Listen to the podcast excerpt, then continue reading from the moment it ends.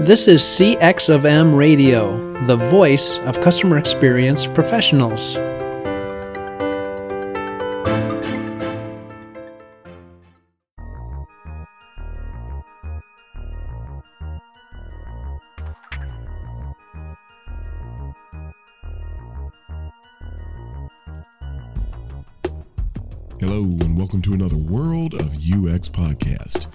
This is your host, Darren Hood. Thanks, everybody, for joining me on today, whatever day or evening you happen to be listening to the show at this time. Uh, welcome also to those of you who are listening for the first time. We're always humbled and we're always excited and happy that someone has taken time out of their schedule to join us on the podcast.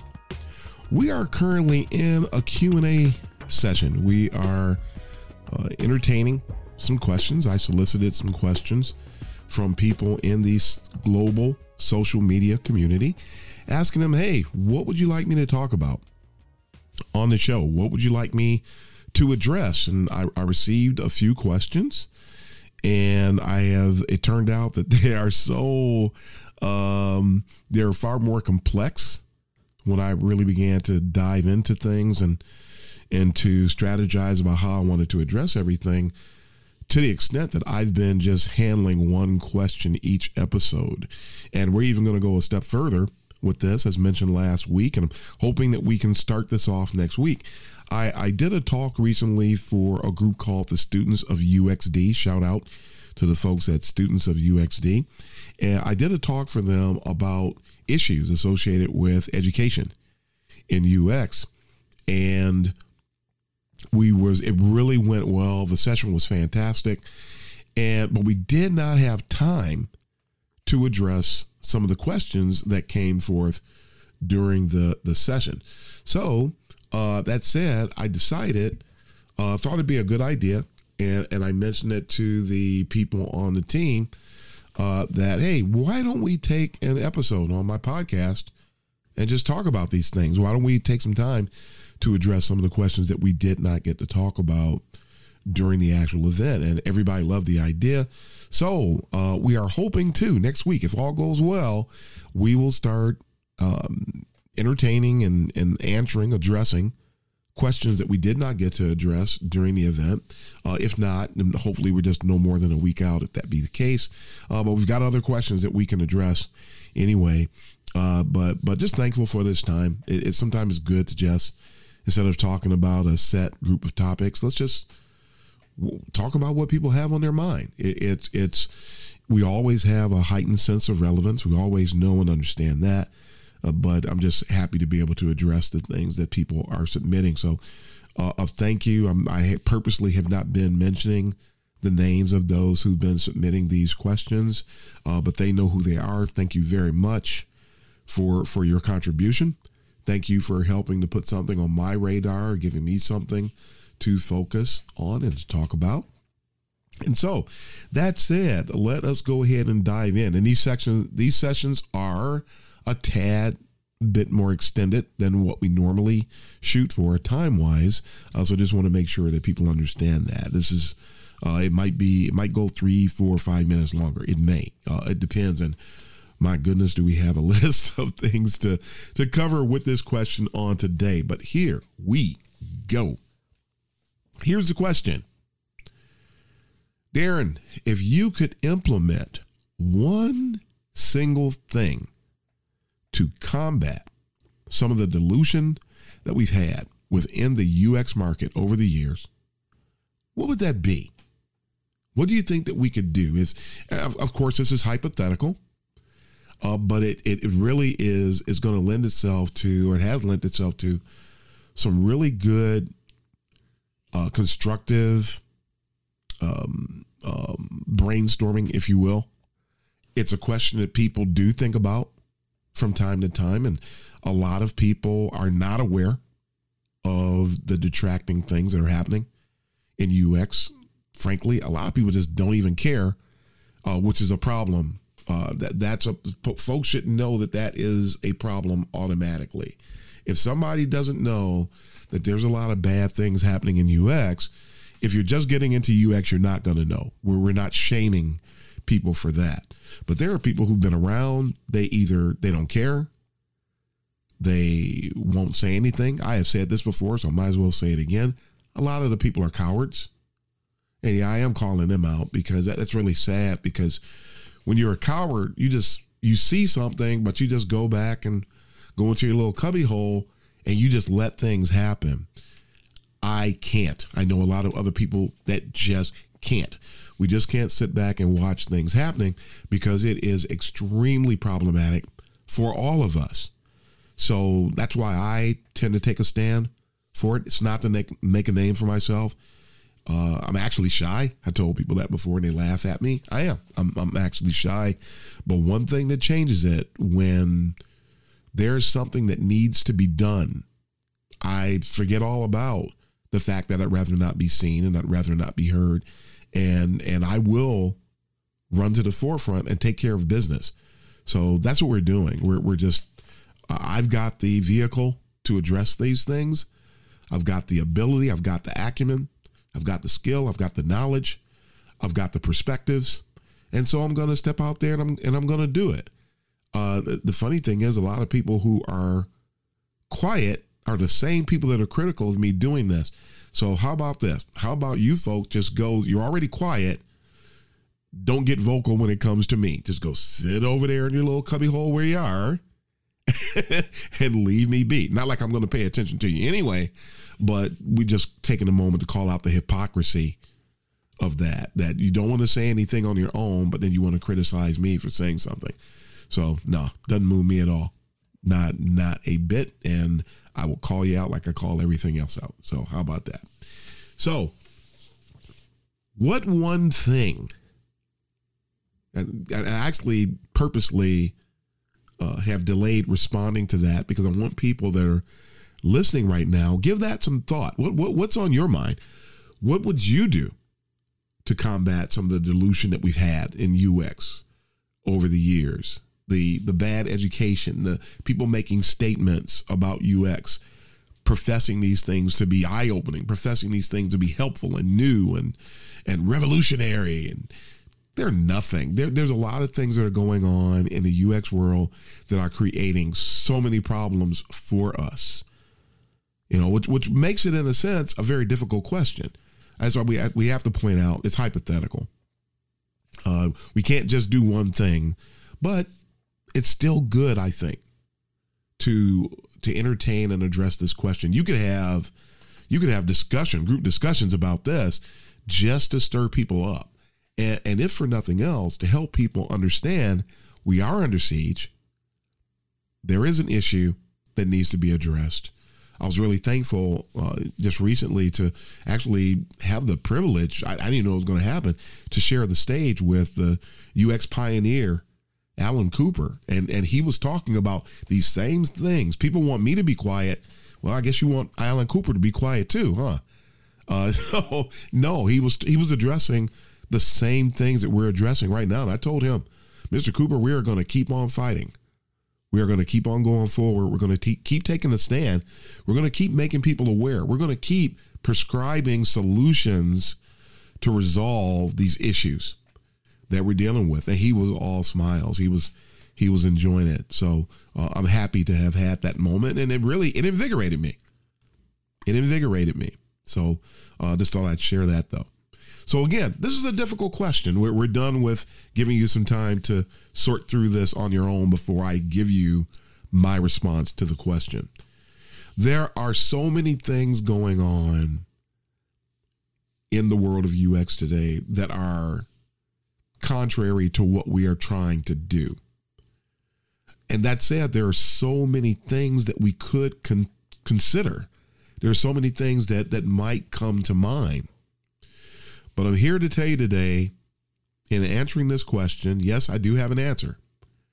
And it's not just a brainstorm. This thing I'm about to mention, this does need to happen.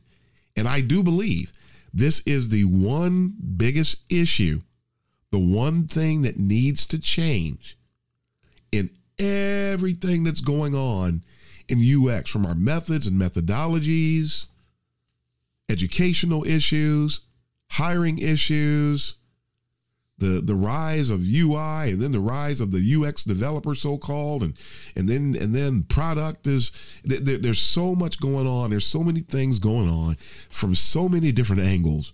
But the one thing if this one thing changed if we could fix this one thing it would have oh my goodness I mean, it, it would have. Ooh, it. it I, I can't even think of a word to describe. All I can say is astronomical. Absolutely astronomical effect on the entire discipline of UX. If we could simply, just simply have organizations to give a hoot, to really pay attention to, to have people in place to manage, to look out for UX maturity levels. That is, folks, the one biggest issue. If we could change that today in UX, where companies cared, where they had a person who would be keep their finger on the pulse of of UX maturity levels within the organization. Do you realize that everything would change? Let me tell you why I say that today. This lack of UX maturity in organizations. Number one, and, and these are not in order, I'm just throwing these out there. If organizations would pay attention to and care about their UX maturity levels, do you realize that hiring would be impacted? Hiring is one of the biggest problems in UX today. Hiring managers don't know how to evaluate UX candidates. They don't know who to hire. They don't know who to put in charge. Do you realize that it is, we have an epidemic in UX today where people with zero UX acumen, all they've done is run, read a few articles, and God help you if it was Medium articles. All they've done is is maybe I've seen people who run to a boot camp, come back, and then they have an S on their chest, and they or it should be a UX on their chest, and they think that they can do something, and and uh, no, no, all that did was give you a few perspectives, and they really aren't that thorough, and they surely don't have any depth. Not in six months. We have people out here who have been working in UX for decades, for two, over two decades. People who have been working on the front lines, who have been immersing themselves with various aspects, various techniques, methods, methodologies who have worked at multiple organizations, who have extremely broad points of reference and perspectives when it comes to the discipline, and they can't get leadership roles in UX in organizations. I, I just heard a story recently, and I think it fits here, so I'm going to interject it. There's a person that I know who was being screened for a UX director position at an organization. This person is extremely well versed in UX. This person's knowledge level is off the charts. This person's emotional intelligence is off the charts. This person is any organization who had this person would be so fortunate and so privileged. And this person could take that organization's UX operation light years beyond where they are now. They chose not to move forward with that individual as a candidate. Was it because they had a lack of knowledge? No. Was it because they had a lack of experience? No. And I, have experienced this before myself. Oh, you know, you you just you've got a lot of great experience, but you just haven't had any any experience leading people. You, you you've got a little bit of experience leading people, but you don't have enough. So you and, and I'm gonna interject and, and show you they didn't actually say this verbally, but I'm gonna by I'm gonna make a little be a little facetious and try to help you to understand what they actually did. I'm going to speak for them and take what they actually did, put it in verbal form, just so we can all digest it. How about that?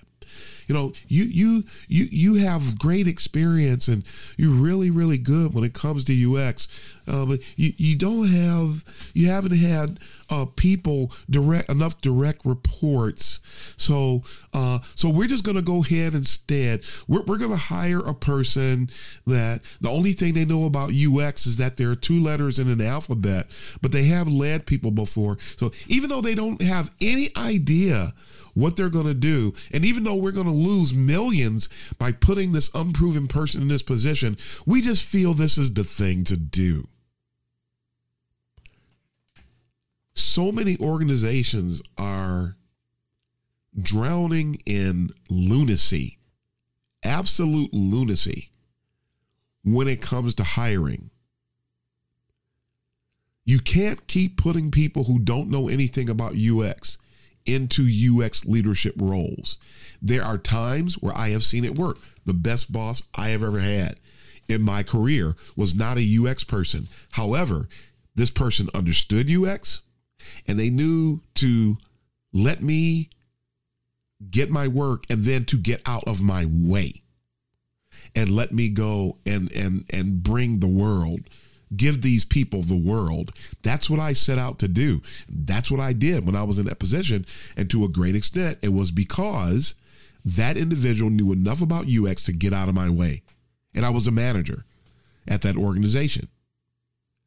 But these, oh my God, there are companies. Do you realize there's something called, to give a credit here to uh, my buddy, the person in charge of the professors at Kent State University, who coined a phrase, and I use it, but I got it from him UX backsliding.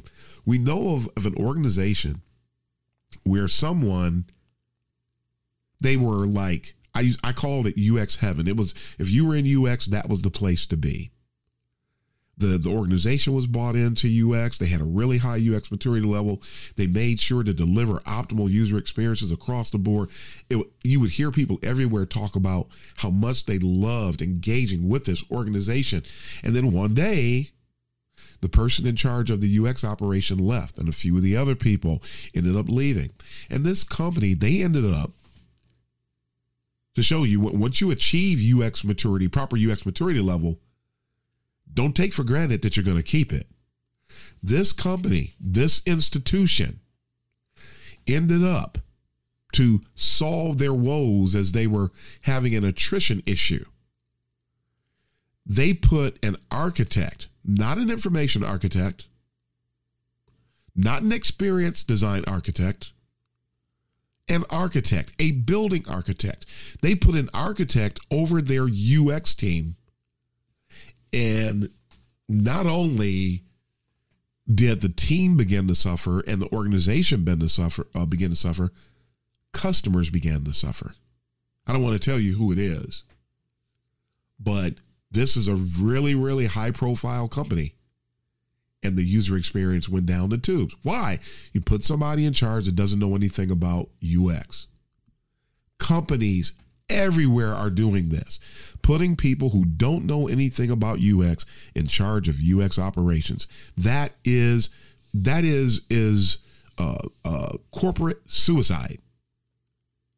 When you consider for every dollar you invest in UX, you can get up to $250 in return and you can have impact, positively impact your KPIs by up to 450%.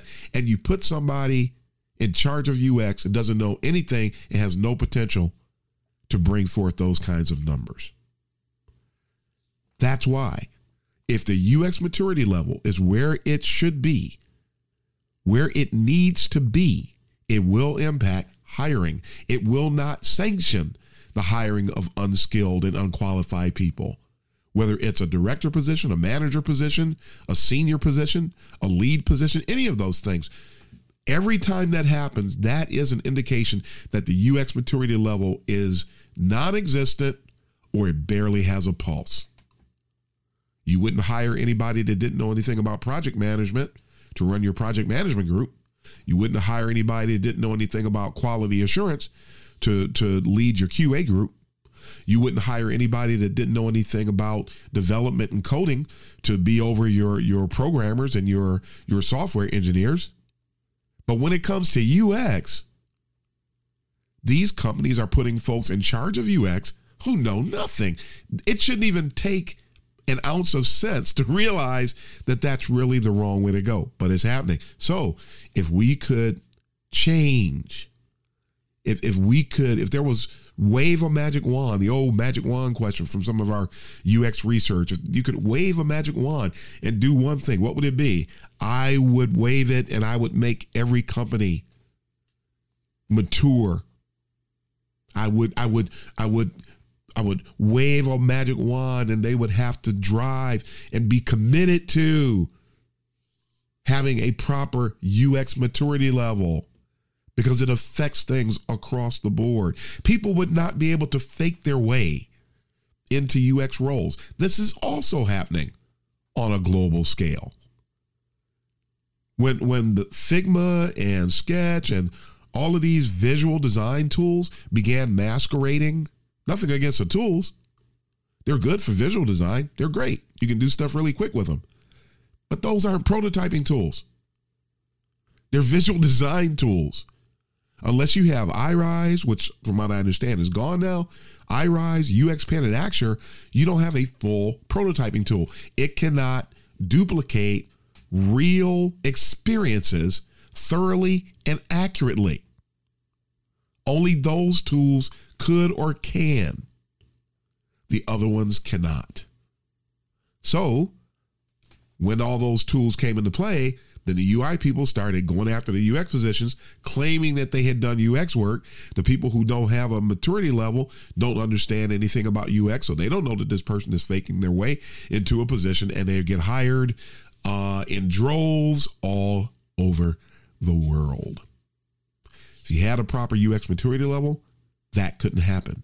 More skilled people would be hired to run the departments if you had sound UX maturity levels.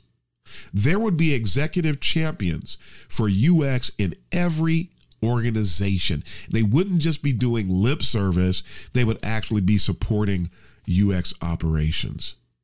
This making sense? I think it is. The value of UX would be understood and embraced instead of people i actually had a situation once where we were trying to to get the company to to sign a contract and help us to get a uh, bring in remote usability testing software package and one guy said you know i don't know why you guys need this i've been designing for the last 10 years and i've never used anything like this yeah yeah it's goofy isn't it Oh, you haven't heard anything yet. You know what the person had been designing for those 10 years? Number one, he hadn't really been designing anything. Number two, you know what he was working on? Because I really can't even say he was designing anything. Mainframe software solutions. If you really call it, you want to call that software? Main, let's just say mainframe solutions. Have you ever seen an aesthetically pleasing mainframe solution? I don't think so. Have you ever seen one? Maybe they could have benefited from some remote usability testing, but could you have even done it? No, you couldn't. But see, when you have people in leadership that don't value and don't respect what user experience is bringing to the table, these are the kinds of responses that you get. That's one of the most asinine things I've heard my entire career. A mainframe designer said that they didn't use a user testing or a UserZoom, so why do we need it? This uh, absolutely amazing. Senior UXers would not be displaced like they are today. We wouldn't be cast offs. People wouldn't be trying to replace us with product folks. Instead, they would realize, you know, we need to have one or two seniors that will help our organization thrive when it comes to UX. Instead, we're trying to get these positions everywhere. Me and other people have over the years, and it just doesn't work because folks don't understand. Ample UXers would be able to uh, be in a place to help, drive, and manage work, as well as the seniors, as well as mentoring up and comers. This is one of the problems why so many people are struggling. I've seen people who have been in UX five, six, and seven years that are still the things that are coming out of their mouth and the things that they have an appetite for are actually, it's reflective of somebody who's been doing UX for six months. And I've seen this and I just, I shudder. I'm going, you, you got to be kidding me. That person just said, what?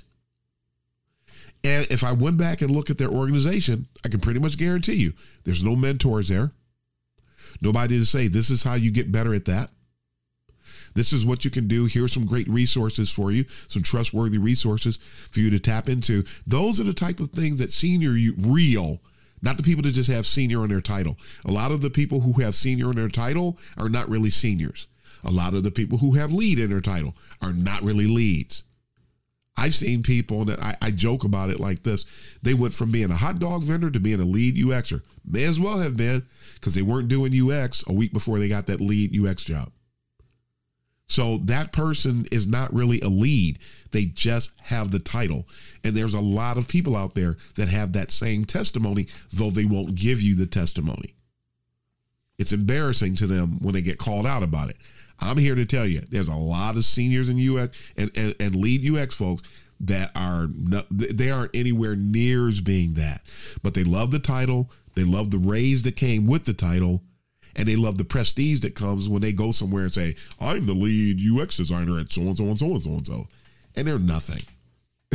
they're nothing. It's it's so sad. And they're hurting the discipline because they're causing the discipline to be devalued. Now, are we telling you to quit your job? No.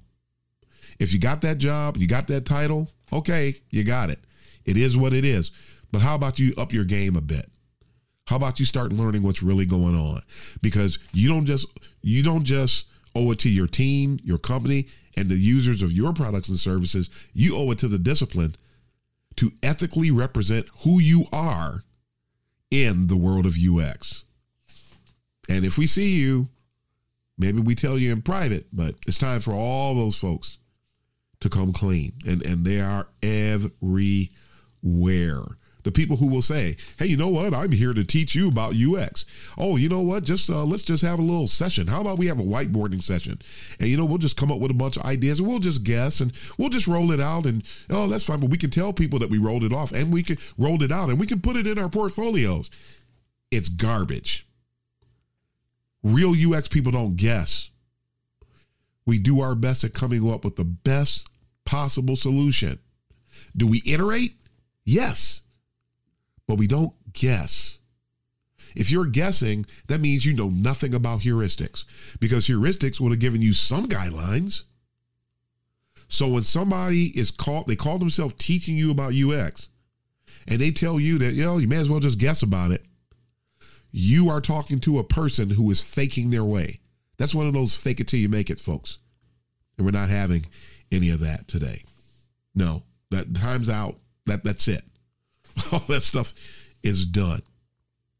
People would not be able to commandeer UX operations. I, I love something that Don Nor, oh, I'm sorry, Alan Cooper said in that session recently.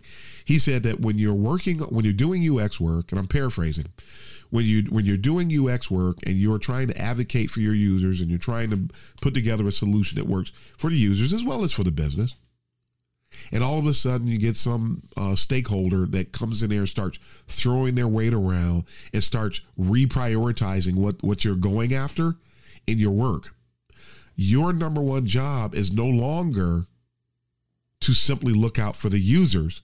Your number one job now is to push back and to offset the efforts of that biased stakeholder.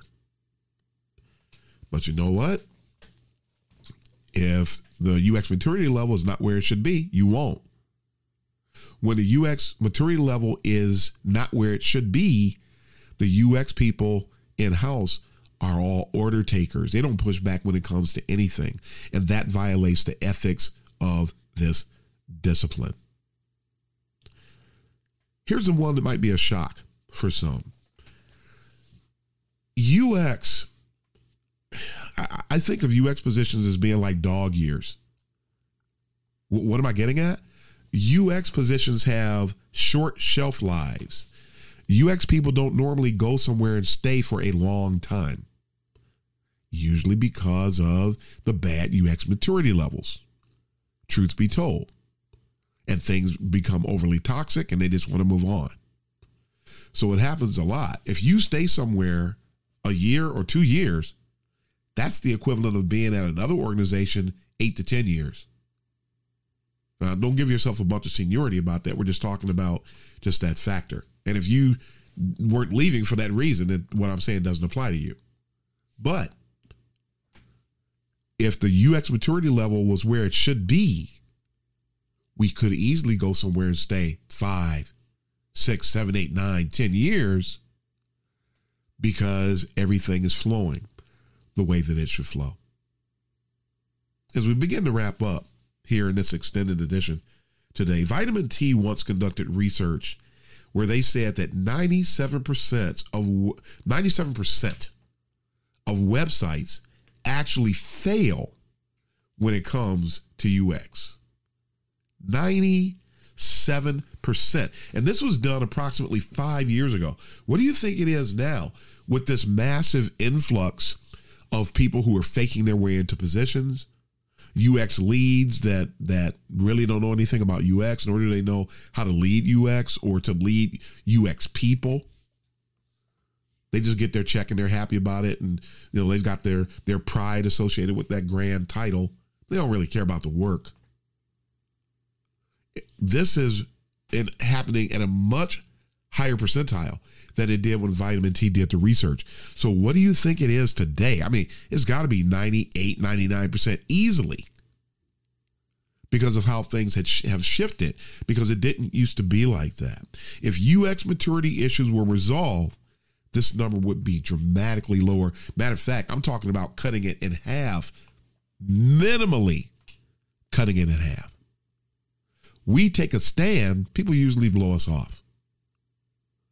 We take a stand, people decide to get rid of the UX team. We take a stand, and then the developers decide to commandeer the designs. So I could tell you some stories about that. So, UX maturity levels, you can see, all of these things would be impacted. And I can't forget my last one here. If UX maturity levels were in order, users would win. Period. Users would win. Instead, users are the sacrificial lambs. Something else that Alan Cooper talked about. If you get a chance to see that that video, oh my God, well, what a fantastic presentation. The users are the main people and the businesses, but the users are losing because people don't care about the, the users anymore. They don't care. And if you care, then they don't care about you. And a lot of people are succeeding in UX today because they are willing to sacrifice users. Folks, the UX maturity level needs to get better. And if it, if it did get better, if you're in an organ, at an organization where they believe in the UX maturity level and managing it, then fantastic. You're in a great place. I saw an article a week ago where somebody said that all that UX maturity level, the stuff is is a balderdash that you know we can throw it out. It means nothing. And the person that said that had about five seconds of UX experience. That needs to stop too. If the UX maturity levels were where they needed to be, people wouldn't be out here spouting off and just talking because they can and saying all these worthless and and and and, and terribly destructive things. So UX maturity level, critical stuff, folks. Critical stuff. So at any rate, I hope you enjoyed this extended version today because this was the most complex of the questions and there's a lot to say and and so an extended version of the podcast today, but we hope you got a lot out of it. I hope I have encouraged you to to start becoming educated about UX maturity levels and start devising strategies to help make your UX maturity level better in your organization. I do, however, recommend make sure you have an executive champion before you start doing it because you can't do it alone. Sound pretty good? All right, folks, that's it. That's all the time we have for today. So, this is your host, Darren Hood of the World of UX, signing off. Happy UXing, everybody.